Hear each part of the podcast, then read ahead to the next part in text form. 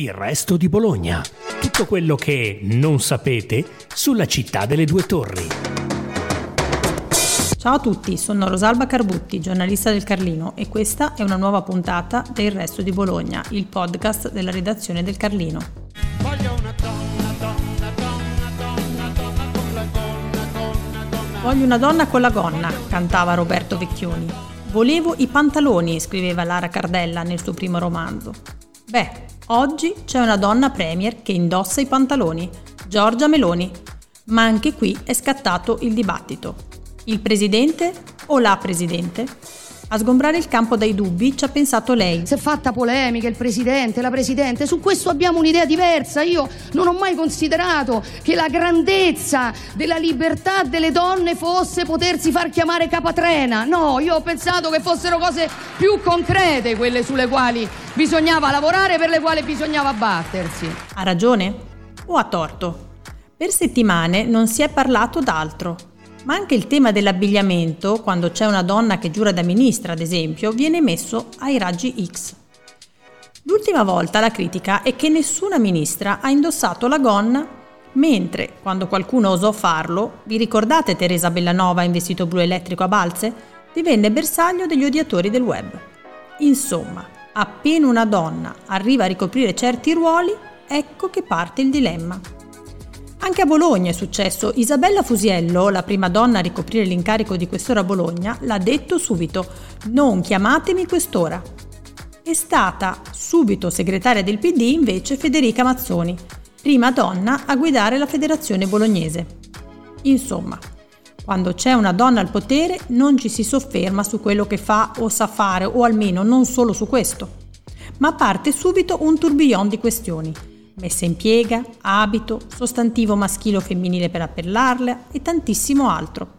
Eh, senti, magari è il caso, adesso che lavori qui, di ripensare un attimo al tuo guardaroba. Eh, credo che alcune ragazze eh, si sentano un po' a disagio per il modo in cui vesti.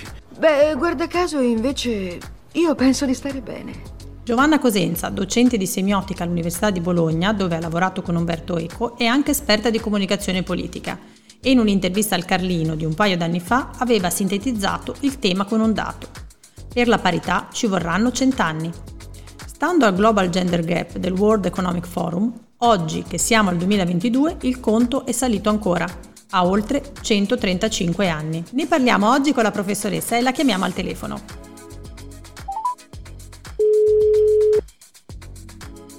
Eccoci. Eccoci qua. Professoressa Cosenza, benvenuta al Resto di Bologna. Dobbiamo davvero, eh, secondo lei, attendere il 2157 per raggiungere la parità?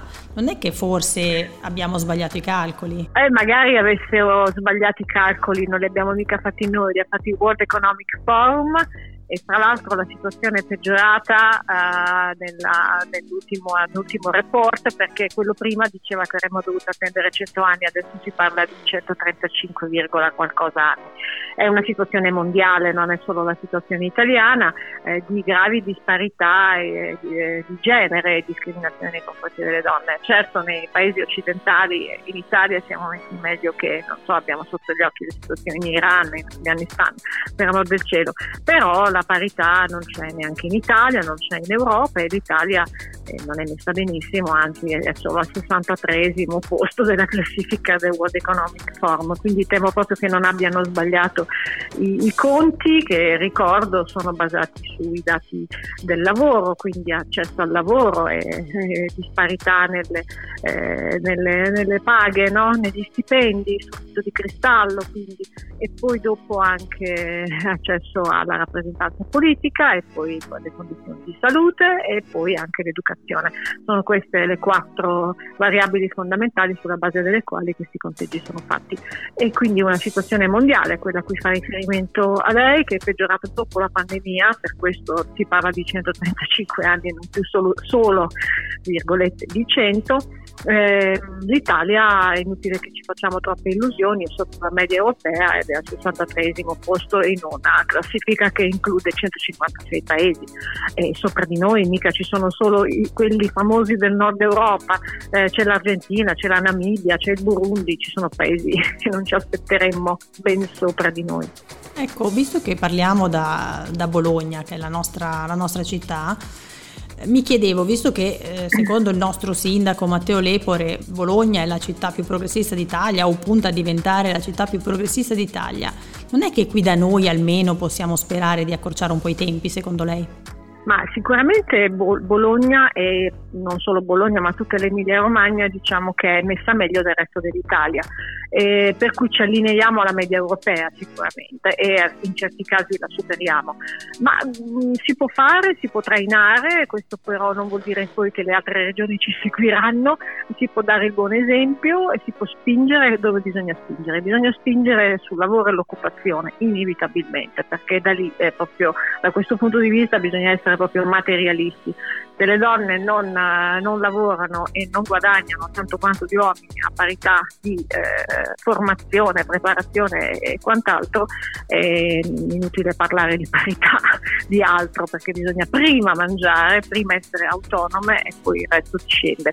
Perché secondo lei fa ancora notizia se c'è un'arbitra ai mondiali, una Presidente del Consiglio come abbiamo oggi, oppure um, una donna in corsa alla segreteria del PD? La spiegazione è esattamente nei dati che ho detto prima, poiché le donne lavorano meno degli uomini, eh, hanno accesso a carriere meno eh, diciamo brillanti, sono frenate nelle carriere e hanno accesso tendenzialmente quando lavorano sono professioni eh, più umili e meno pagate, eh, ecco che eh, fa notizia quando, quando eh, una donna di, assume un ruolo di potere, un ruolo apicale, la Presidente del Consiglio, la sindaca e, e fa notizia quando eh, sì, la questione dell'arbitra è perché quelli sono, un ruolo tipicamente eh, svolto da uomini. Diciamo che le eccezioni fanno notizia e continuiamo eh, nel 2022 a eh, verificare il fatto che siano eccezioni. La notiziabilità è proprio l'indicatore della, della disparità di genere. Se fosse normale non farebbe notizia, non ci sarebbe gossip, non ci sarebbe chiacchiericcio, non ci sarebbe neanche il fastidio che molte, molti provano nei confronti dello stesso uso del femminile grammaticale. No? A molti dà fastidio. Perché? Perché la lingua italiana non lo permette, ma per amor del cielo, la lingua italiana ha il maschile e il femminile da sempre. Semplicemente non siamo abituati al suono arbitra, avvocata, sindaca, un pochino di più negli ultimi anni sì, eh, però a molti dà ancora fastidio. Perché? Eh, perché? Perché sono eccezioni, perché sono minoranze ancora le donne che raggiungono queste posizioni. Secondo lei una donna che raggiunge um, diciamo una professione o un certo, un certo ruolo, appunto un'avvocata, una ministra, la presidente, è giusto puntualizzare al femminile o diciamo come dice qualcuno questo mm, chiamiamolo così femminismo linguistico rischia di diventare diciamo stucchevole? Allora, il fastidio che si prova nei confronti del cosiddetto femminismo linguistico è legato al fatto che da solo non basta. Viene, se viene usato solamente il femminile grammaticale e poi la società resta dispari, non paritetica nelle, nei fatti, no? nelle percentuali, eh, nelle condizioni economiche di base, ecco che appare ipocrita. Quindi io capisco il fastidio che provano. Allora, ho detto prima del fastidio che si prova in generale perché è strano, no? non siamo abituati a ogni cosa strana, no? ci sembra da rifiutare, poi c'è anche la tendenza a dire, rifugire le novità, anche quelle linguistiche. Ma poi c'è un, un altro fastidio eh, che è quello legato all'idea che sia ipocrita il politically correct. Allora, certo, lo è se, eh, se, non corrisponde alla correttezza linguistica un cambiamento effettivo nella società e di fatto è quello che sta accadendo adesso, cioè, torno a dire, il cambiamento linguistico ovviamente non basta, non basta, però è un cane che si morde la coda, è un circolo vizioso,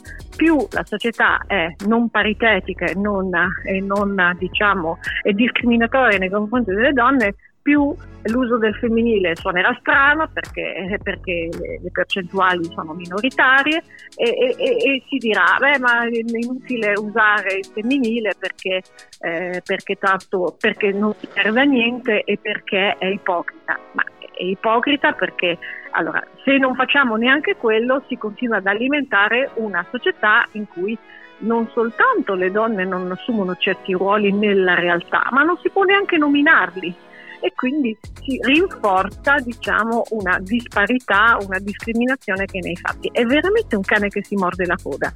Quindi dico, eh, fastidio per il femminile linguistico lo posso capire, ma dico accettiamo questo femminile linguistico perché sennò discriminiamo due volte nella realtà e nella lingua. Invece un altro tema di cui si parla molto è anche il look, l'abbigliamento. Mm, quando eh, diciamo, una donna assume un ruolo di, di, di potere, spesso viene eh, dire, messa un po' sotto i riflettori, no? proprio anche proprio per eh, il look, per come è vestita, se ha la gonna, se ha il pantalone, eccetera. È una questione soprattutto legata al fatto che c'è una donna al potere o anche per gli uomini accade lo stesso? Assolutamente legata al fatto che c'è una donna al potere, perché è solo alle donne che viene riservata tutta questa attenzione per l'apparenza fisica, per, la, per, le loro sembianze, la bellezza, l'estetica, il vestito che indossano e questo è una discriminazione, è una differenza. Allora, eh, discriminatorio no, perché accade a tutte le donne, quindi non sono affatto discriminate in questo, anzi è la totalità eh, delle, delle, donne che hanno questo tipo di, eh, di, di trattamento, cioè attenzione all'apparenza fisica. Differenza fondamentale rispetto agli uomini, non si ha la stessa attenzione all'apparenza fisica degli uomini nel mondo dello spettacolo, della politica, no? dei, dei, media, a meno che non siano uomini che puntano la, la, la loro stessi strategicamente l'attenzione a questo.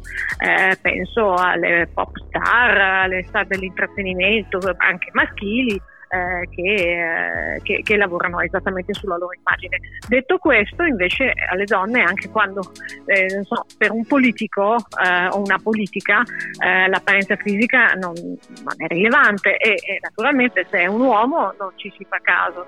Eh, se è una donna l'attenzione va subito lì e quindi è una differenza che immediatamente toglie l'attenzione da quello che invece il politico la donna politica dovrebbe esprimere, veicolare, cioè il programma i contenuti, il programma, eh, la competenza, quello che sa fare, quello che sa dire. Eh, puntare eh, la, la, telecamera, come spesso si fa, sulle scarpe, come succede, sul dettaglio del, del movimento delle mani, sugli occhi, eh, e eh, eh, screditare, depotenziare la figura femminile che, che, dovrebbe rappresentare altro in politica anche quando si tratta di un bel volto, anche quando si tratta di uno zoom eh, che restituisce un'immagine molto gradevole. La bellezza della donna in politica è un boomerang e questo l'abbiamo visto con tante leader femminili, dalla Boschi alla Carfagna, eh, quindi, quindi eh, no, non va bene, è un'abitudine a cui difficilmente i media si sottraggono. Anche il discorso, lei citava giustamente le scarpe, cioè perché sì. una donna se deve decidere, eh, so, una politica per dire se mette un tacco 12 o delle ballerine già viene vista in modo diverso? per le stesse ragioni che dicevo prima, cioè perché sulle donne eh, le donne eh, sono innanzitutto corpo e questo fa parte della, della situazione eh, discriminatoria planetaria, cioè le donne sono innanzitutto questo. Faccio un'ultima domanda, visto che lei appunto è esperta di comunicazione politica se dovesse dare un consiglio da, strate- da stratega, diciamo così, a una donna in politica e a un uomo in politica, come dovrebbe vestirsi? Come dovrebbero vestirsi? Mo- nel modo più possibile neutra- neutro rispetto fare tutto ciò che eh, possa eh, ridurre a, al minimo, se non a zero, perché questo è impossibile, l'attenzione per eh, i vestiti e l'apparenza fisica. Eh, questo è un consiglio che darei anche agli uomini, perché l'uomo che si fa il leader politico eh, che si fa fare il servizio fotografico eh, deve ricordare il servizio fotografico un po' patinato o che appare nelle affissioni in una fotografia, in uno scatto eh, di studio patinato, inevitabilmente concentrerà anche come uomo l'attenzione su quella patina e questo svu- lo svuota come leader politico e questo accade anche agli uomini e ci sono caduti, potrei fare nomi e cognomi in diversi, in diversi casi. Faccia, in diversi casi. Ah beh, penso a un servizio fotografico che fece Matteo Renzi eh, su Vanity Fair, eh, in cui c'era diciamo, un'attenzione estetica che diventa un boomerang, un'attenzione eccessiva all'apparenza, al look poi è un boomerang. Per Bonaccini ad esempio però l'occhiale a gocce è stata un po' la sua fortuna o no? Sì, ogni situazione ha il suo contesto e, e le sue circostanze. Eh, io quando venne fuori questa attenzione al alla sua apparenza fisica che fu, fu, positiva, fu positiva nel senso che eh, fu una rivisitazione dell'immagine, la considererai a rischio, a rischio perché effettivamente era troppo repentina e, e, troppo, e, un po' troppo patinata. Di fatto poi le circostanze di, quelle, di quella competizione elettorale lo favorirono e poi ci si abitua abituà, no? nuovo, nuova, la nuova apparenza è entrata nell'immagine sua eh, abituale e, e, e, ed è passato solo l'aspetto positivo che è sicuramente di gradevolezza e di e di attenzione no? rispetto a quanto prima aveva fatto. Cioè lavorare sul corpo del leader o della leader presenta sempre dei rischi, è un difficile equilibrio. Le faccio una domanda finale, una domanda che faccio a tutti sì. gli ospiti. Qual è il suo resto di Bologna, che è anche il titolo del nostro podcast? Intendo dire qual è il segreto della sua città o la zona segreta in cui si rifugia appena può. Eh, non è tanto segreto, perché devo dire che Piazza Maggiore è una cosa che non è recondita, non è nascosta, ma Piazza Maggiore, forse lo sguardo che, che, ci metto io non lo so quanto. Piazza Maggiore mi è sempre sembrata, fin dai primi, primissimi momenti in cui sono arrivata a Bologna da, da, da diciottenne che ci veniva per l'università, una piazza che io dico è, una stanza, è la stanza di, un di, una grandissima casa, è come se la vedessi circondata, tutti i palazzi che la circondano per me sono pareti di, di una casa. Io riesco a viverla come fosse una stanza piena di ospiti e di cui mi sento padrona di casa questo è il mio vissuto di Piazza Maggiore. Grazie Giovanna Cosenza e grazie per averci ascoltati. Seguite ancora Il Resto di Bologna, il podcast della redazione del Resto del Carlino.